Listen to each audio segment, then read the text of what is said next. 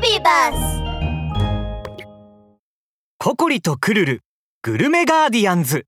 第5話食いしん坊虫を捕まえろ。食べ物をさらう巨大なドラゴンを追い払おうとしたココリとクルルが食べられそうになると間一髪のところで神秘的な黒い布に助けられました。ここの布は何？ココリとクルルが布の中から抜け出すと目の前には真っ白な髪をして魔法使いの帽子をかぶったおじいさんが立っていました。おじいさんあなたが助けてくれたんですか？そうじゃよ。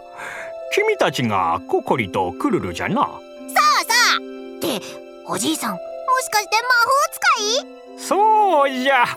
わしが魔法を使って君たちをここに連れてきたんじゃ。ありがとうございます。とんでもないえさっき君たちに噛みつこうとしたミニドラゴンはわしのペットでな。謝るのはわしの方なんじゃよ。とミニドラゴン？今でこそあんなに大きくなってしまったが本当はとてもとても小さいのじゃ。うーんある日何か悪いものを食べたのか急に大食いになってのわしの食料をすべて食べ尽くして逃げてしまったのじゃ。いやー大変じゃったよ。ここまで追いつくのは。あのドラゴン私たちの食べ物まで食べちゃったんですよ。いろんな方法を試してはみたんじゃがどうやっても満腹にならなくてな。魔法使いのおじいさんの言葉を聞いてココリが何かひらめいたようです。もしかしたらお腹の中に原因があるのかも。ああお腹の中に入って確かめることができたらいいんだけど。それは良いアイデアじゃ。噂通りココリは賢いの。その言葉を聞いてクルルが反発します。ココリちゃんはひらめくだけだよ計画を実行に移すのはこの森で一番の魔法使いクルル。この僕がいなくちゃね。そうじゃそうじゃ。偉大な魔法使いのクルルがいなくてはな。えへへへ。そうでしょ？えへへ。褒められたクルルはとても嬉しそうに真っ赤な尻尾をふわふわと揺らしました。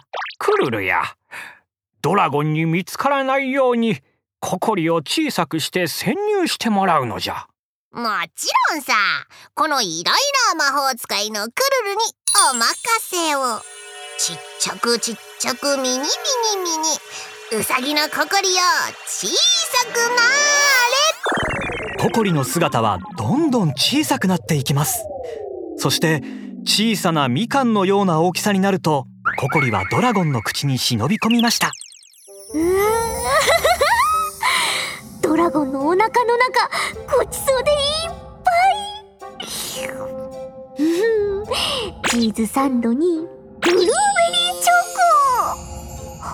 コあらあそこで輝いているのは何かしらココリが近づいてみるとそこにはなん。と青く輝いている虫がいましたうん。こん。なところに虫なん。か怪しいわね捕まえて二人に報告しなくっちゃ。ココリはすぐにその虫を捕まえるとドラゴンの口から出てきました。魔法使いのおじいさんこの虫を見てください。ドラゴンのお腹の中にいたんです。ココリの手の中には青い虫がくねくねと動いていました。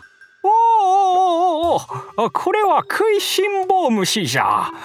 お腹の中に入られるととってもお腹が空いてしまいご飯を食べずにはいられなくなるのじゃ。